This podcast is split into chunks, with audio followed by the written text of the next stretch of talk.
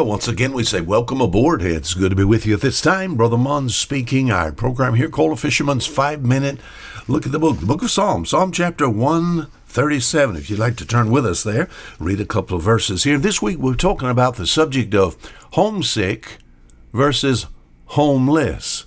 I wonder if you're a part of either one of those homesick versus homeless.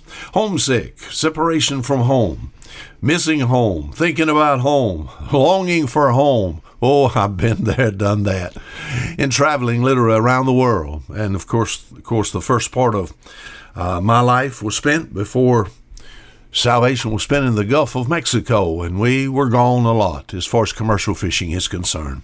And then in the ministry, and then travel, gone some places, gone one, two, three weeks. You know, homesick. Yeah, I I have I have been there. In the Bible, Psalm 137, I find some people in a similar situation. Psalm 137, I begin reading at verse 1. By the way, I am glad that you let us uh, aboard. Uh, however, you're listening to our program from, thank you for just being there. Psalm 137, verse 1 By the rivers of Babylon, there we sat down, yea, we wept when we remembered Zion. We hanged our harps upon the willows in the midst thereof. For there they that carried away us away captive required of us a song, and they that wasted us required of us mirth, saying, Sing us one of the songs of Zion. But how shall we sing the Lord's song in a strange land?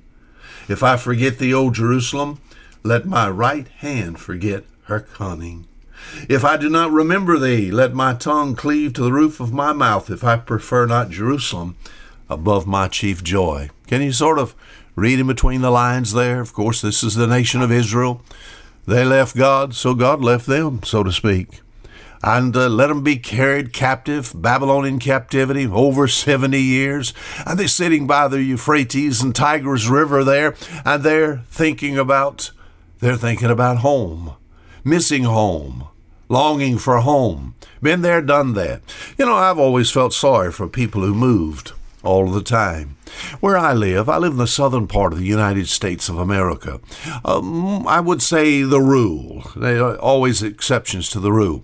The rule is that people that came to our area settled in an area, they built a home, they lived there, and they died on the grounds. And that was home to them.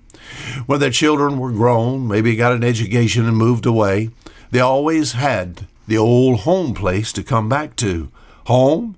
The average person today, they say, moves some uh, 20 plus times in a lifetime. So, where is home? Where is home? Men change houses and they change jobs like sort of like a sort of like a sweaty shirt. Home, I wonder where home is for you. And of course, the ultimate this week we're going to be talking about, of course, our heavenly our heavenly home. And tomorrow we're going to make this statement. We're going to say that you must have a home to be homesick for if you're going to be homesick. I find other homesick people in the Bible. Not only the nation of Israel here, and oh, they they're remembering Jerusalem. Uh, they want they want to go back. They remember what was there. Uh, they remembered uh, they remembered the temple. They remember the freedom that they had. They remember the food that they had there. They remember their families. Some of them had to leave their family uh, behind. But there's other people in the Bible. Remember the story there in the book of Luke, Luke chapter 15. The story is of the prodigal son.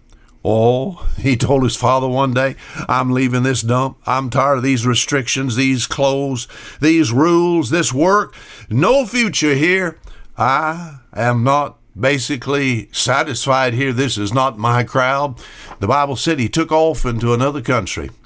You know what the bottom line was there? Oh, sooner or later, oh, God to work with him made him homesick. What? Spent all of his money? And as a Jew, can you imagine feeding swine? Can you, uh, can you imagine having to eat what the swine did eat? And you know what the young man thought of? He thought of home. He said, I tell you what, the Bible says he came to himself. He thought of home. And he got so homesick, he said, I'm just going to leave, go back to the Father's house. I wonder who I'm talking to today. Someone homesick or some homeless. Until tomorrow, Fisher fisherman, saying goodbye.